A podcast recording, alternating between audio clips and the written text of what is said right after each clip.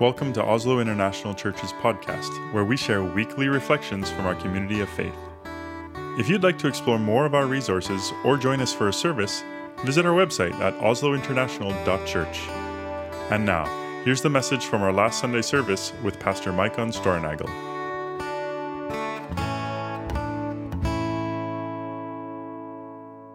We we do this every year, don't we? Every year. If you've been in OIC long enough, you kind of know the deal already. As soon as we announce, oh, Advent celebration, 3rd of December, or what may be on that particular year, right? First or second Sunday of Advent is our big Advent celebration. And because so many of us often travel on Christmas holidays, either to our hometowns in Norway or abroad, right? Uh, this is sort of our big Christmas celebration as this sort of big, weird OIC family that we are. This is when we get together uh, in the Advent season and celebrate. So we gather here, we do Christmas workshops, candles, Christmas cards, and Christmas cookies. You know that's coming. And then we share a meal and we move uh, to our Advent celebration service. And there's three things that we know will happen on this service. We will sing Christmas Advent songs. Uh, the kids, or I guess something changed. Now it's the kids and the youth, right? But they're gonna share something with us that they have been preparing, and I will preach from the same story every single year.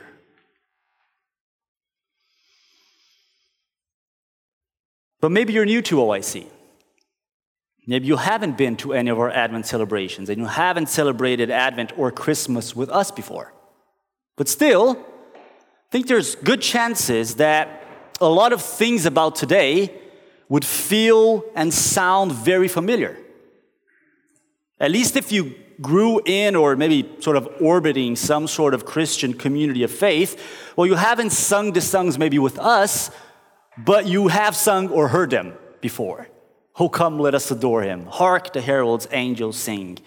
The smells, the colors, sort of the whole vibe of the event, you know what it's all about because even if you haven't done it with us, you've done it before, you've seen it before, you heard it before, you've been a part of it before. And you know the story in some form or another. You know it's Christmas. Because we do it, every single year. And today, we do it one more time again. One more time again. And maybe the sense of repetition might be even clearer or stronger, I don't know, for us this year, because the past year in, in, in OIC, we have been focusing on the rhythms of the Christian uh, church and the rhythms of what is called the liturgical calendar. So, the, the calendar of the church that is used by many churches throughout the world and has been used for, for centuries. And it's a cyclical calendar, which means that it repeats itself every year, again and again and again. Advent, Christmas, Lent, Easter, Pentecost, Advent, where every year. We just finished it last Sunday. Last Sunday was the last Sunday of the year in the liturgical calendar. And what do we do today? We start it again. We start it again. But if there is one thing that we hopefully have learned from our sort of extra attentiveness to the cycles of the Christian tradition this past year, is that a cycle doesn't need to mean blind, mindless repetition. It can mean rediscovery. It can mean deepening. It can mean new discoveries, it can mean renewal. Telling the story one more time and one more time again can also be an expression of even necessity, an expression of hope, of insistence on not only the historical relevance of the story, but the lived presence of the story today for us. And as I, as I sort of closed the liturgical calendar last uh, Sunday, I quoted Maya Angelou uh, as I closed it off. And as she said, have courage to trust love one more time and always one more time. Have courage to trust love one more time and always one more time. And I repeat the, the quote today as we start a new year and tell the same story one more time and always one more time, because the reason we tell the story one more time and always one more time again is because we believe the story speaks of love incarnate, love present one more time and always one more time again. One more time in this time in this place to us. And this exercise, telling the story again and again, it, it is actually as old as the story itself. And as old as the sources from which we learn the stories that we now repeat. You see, the biblical witness itself it has the story of the coming of Christ, the story of Advent, the story of Christmas. It has it told again and again. And each time it is told, it is somehow new and yet the same. So, this Advent season, it will be a short Advent season for us. It will be three Sundays, as, as you saw, uh, for just us. And then we join Hasle. Uh, but we want to repeat an exercise we did a few years ago, back in 2020, still in the midst of the pandemic. I talked about the same sermon, and I spoke to an empty church, uh, just Lars with a video camera.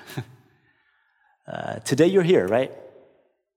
And I want to revisit that exercise that we did and explore in this Advent season how the different gospel writers tell this same story, but they tell it in different ways.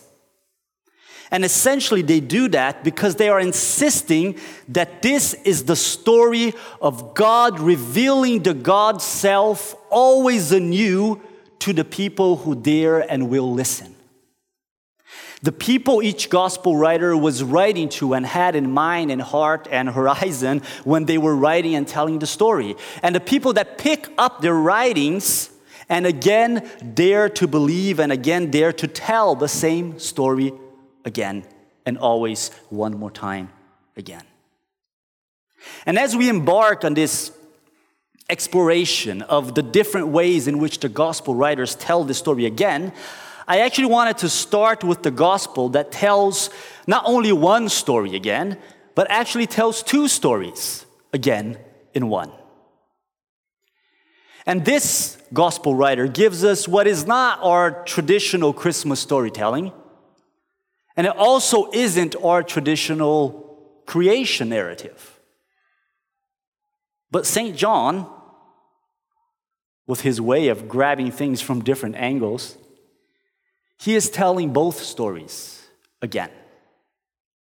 And I read with you from the Gospel according to St. John, chapter 1, from verse 1 to 18. Today I read from the New International Version, and this is how it's rendered. In the beginning, was the Word.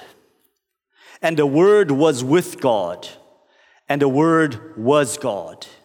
He was with God in the beginning. Through him all things were made. Without him nothing was made that has been made. In him was life, and that life was the light of all mankind. The light shines in the darkness, and the darkness has not overcome it. There was a man sent from God whose name was John. He came as a witness to testify concerning that light so that through him all might believe. He himself was not the light, he came only as a witness to the light. The true light that gives light to everyone was coming into the world. He was in the world, and though the world was made through him, the world did not recognize him. He came to that which was his own, but his own did not receive him.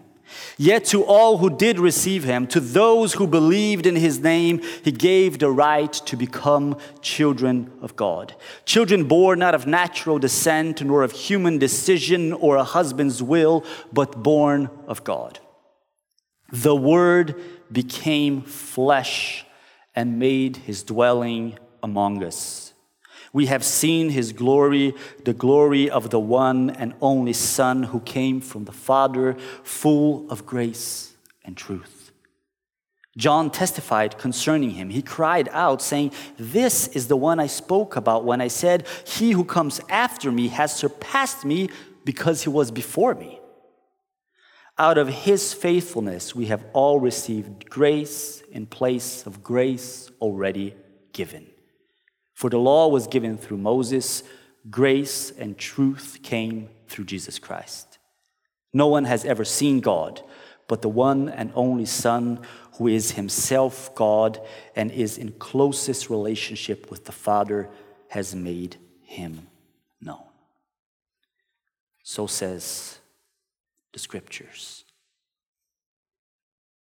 When St. John will introduce Christ into the world, tell the story of the coming, when St. John will tell the story of Christmas, he does a quite radical time displacement. And it's much more than what you get. I mean, there's scholarly discussions about when exactly Jesus was born He was probably not born on year zero. So it was minus four, like four before Christ, which is really weird to think, but the year zero is sort of a convention. When exactly was his, what he was born? But that's not what John is doing. John isn't talking about a few years before or after the convention of year zero, which of course wouldn't make any sense for him anyway. John takes the story to an altogether different time in history. In fact, John brings the story even before what we would call history. In the beginning was the Word. By beginning his account with these words, in the beginning, John is immediately transporting us back to the account of creation in the very first chapter of the Bible, to the poetry of Genesis 1 and 2. In the beginning was the Word, in the beginning, God created. The connections between the beginning of the gospel according to St. John and the beginning of the book of Genesis, they're just all too many, culturally, linguistically, stylistically, they're just too many and too explicit to be confused for anything else than intentional. In the creation account of Genesis, we have God creating in the beginning. God creates from a void of darkness, and the first thing that God does is to speak and to speak light into the world. God then goes on in creating until finally God creates humankind in all their maleness and femaleness in God's own image and likeness. And the way God creates is God speaks. God speaks into being. God expresses from God's own being in such a way that words form and this beingness of everything else comes into existence. As God reveals himself, creation is revealed into existence and takes shape. In the beginning was the Word, John says as he starts the gospel account of Jesus the word that is the revelation and expression of the God self. The word that spoke everything into being. That word is now wonderfully made flesh and makes their dwelling among us. Whereas Eugene Peterson translates it in the message, God moved into the neighborhood. Right? The word moved into the neighborhood. And John, the gospel writer, he has these interjections concerning John the Baptist to make sure that we know that the gospel writer is indeed talking about Jesus and not just about creation. So he's merging Jesus as the Word with the Father in the beginning, an inherent part of the creation expression. Jesus, the light of the world. Jesus as light came first in creation and allowed everything else not only to be created, but to be seen, to be perceived, light in the darkness. Jesus, the life through whom we may be children of God. Jesus, the same breath that gave life to humankind created in the image of God. With his introduction to the good news of Jesus Christ, because that's what John is going on about. This is the beginning of the gospel, the beginning of his telling of Jesus Christ. And as with this introduction, he invites us to understand redemption and creation as parts of a whole. And he isn't talking about like historical parts as if one thing came first and, and the other thing came later. One is the first half, the other is the second half. No, he, he means they are intrinsically connected and woven into each other like lines on a Celtic knot that fold over each other so that they are perceived as multiple, but they never cease to be one. And you get lost in it. And John, in fact, doesn't just do this in his introduction, he continues throughout the gospel to weave creation and redemption into each other in his account of the life, the sayings, the relevance, the doing of Jesus. And he's constantly playing with the notion of renewal, restoration. As John moves on in the story in these first chapters of the gospel, he has Jesus' first miracle be the one in which he transforms water into wine. His first meeting with the temple in Jerusalem is Jesus clearing it up of its idolatrous clutter, restoring the calling of the courts, and simultaneously creating space for something new. The flooding of the whole world into the presence of God. He then talks with Nicodemus about being born again and Nicodemus is confused, and he talks to a Samaritan woman by a well about the flowing waters of life that could flow in her. He heals a cripple by a pool. He feeds a hungry multitude with a few loaves of bread. He walks on water. He talks of himself as the bread of life. In the Gospel of John, as Jesus walks the roads, the cities, and the countrysides, there is a a sense of the presence of the one who is Lord over creation. Walks on water, multiplies bread, heals the sick. Yet there is also a sense of newness, of new possibilities.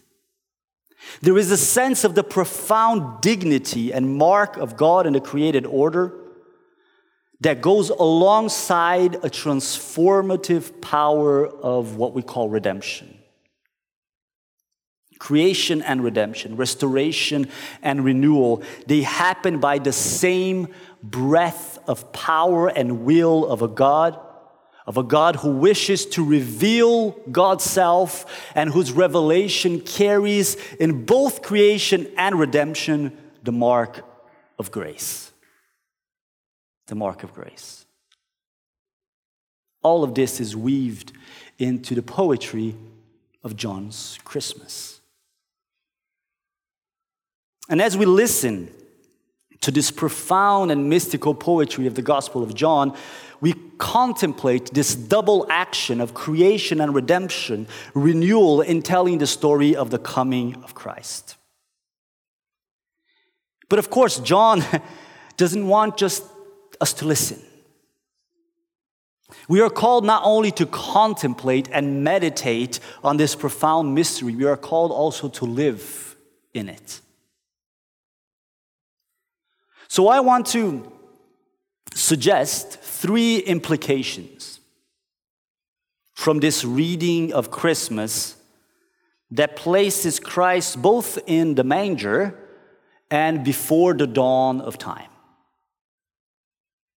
And we won't have the time to go deep into these, so I'll leave it to you to further contemplate and, and how, it, how they bear on your lives and but here it goes. The first implication of this temporal displacement of John's Christmas is that it tells us that Jesus is not an afterthought. By putting Jesus in creation, John is telling us Jesus is not an afterthought. In fact, grace and redemption are not an afterthought.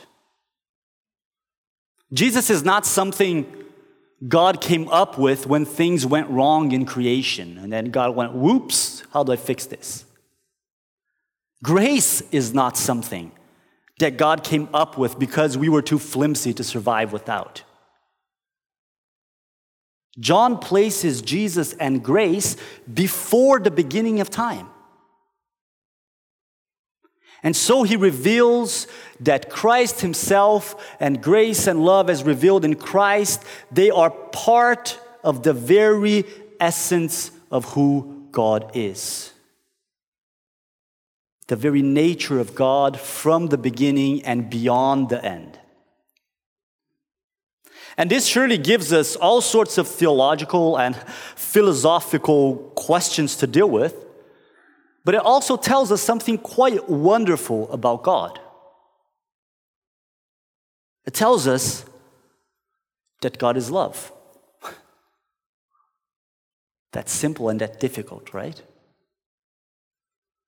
It tells us that God's grace is not some kind of sparingly used tool for special occasions, but is the deepest expression of God's goodness and of God's godness.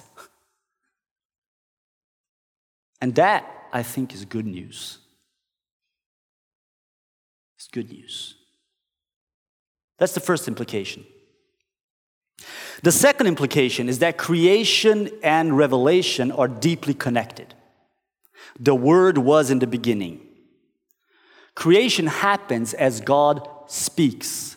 And so also the gospel revelation, right? The good news of Christ isn't simply revealing something, but creating something new in its revelation. So the gospel is both redemption in us and a creation in us. And the metaphors in scriptures for this, there are many, right? We, we mentioned Nicodemus, we are born again, Jesus tells him. We are a new creation, is the language that Paul uses to speak of this. And Jesus is the name who speaks this double act into our beings creation and redemption. And this leads me to my third point, the third implication, which is when I finally get practical. All of this means that we can be both restored and become a new creation. That we can be both restored and become a new creation. And this means that as followers of Jesus and witnesses to the creating and redeeming Word of God, we can act for both restoration and renewal. This means that we can hope for the renewal of heavens and earth at the same time as we work tirelessly for the good and the restoration of the earth as our feet step on it right now. Not just in some distant future, but now.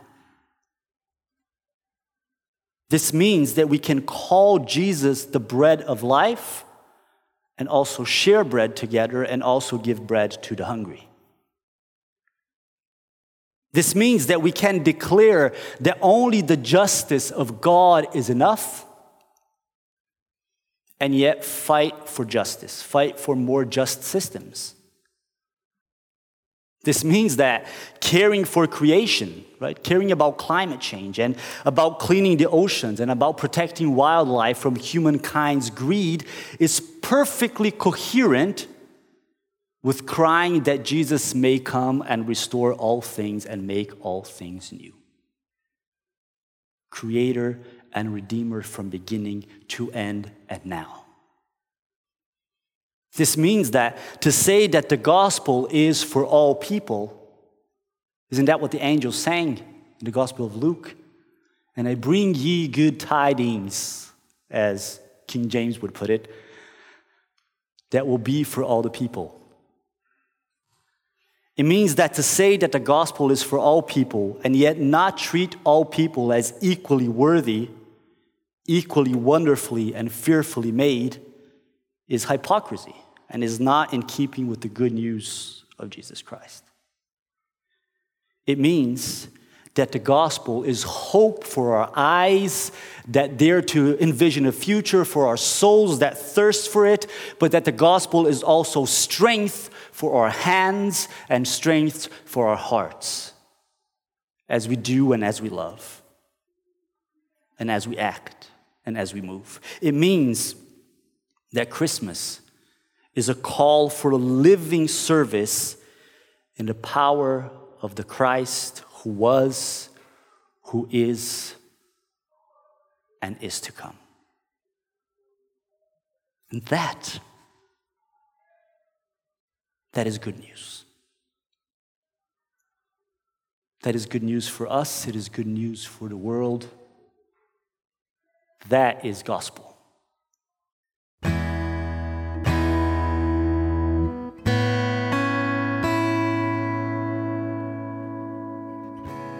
May the Lord bless you and keep you. May the Lord make his face shine upon you, that you may know that he is gracious towards you. May the Lord turn his face towards each and every one of you, young and old, and may he bring you peace. So go in the peace of our Lord Jesus Christ, and let us serve each other, let us serve the world and so let us serve the Lord and let us do it joyfully. Amen.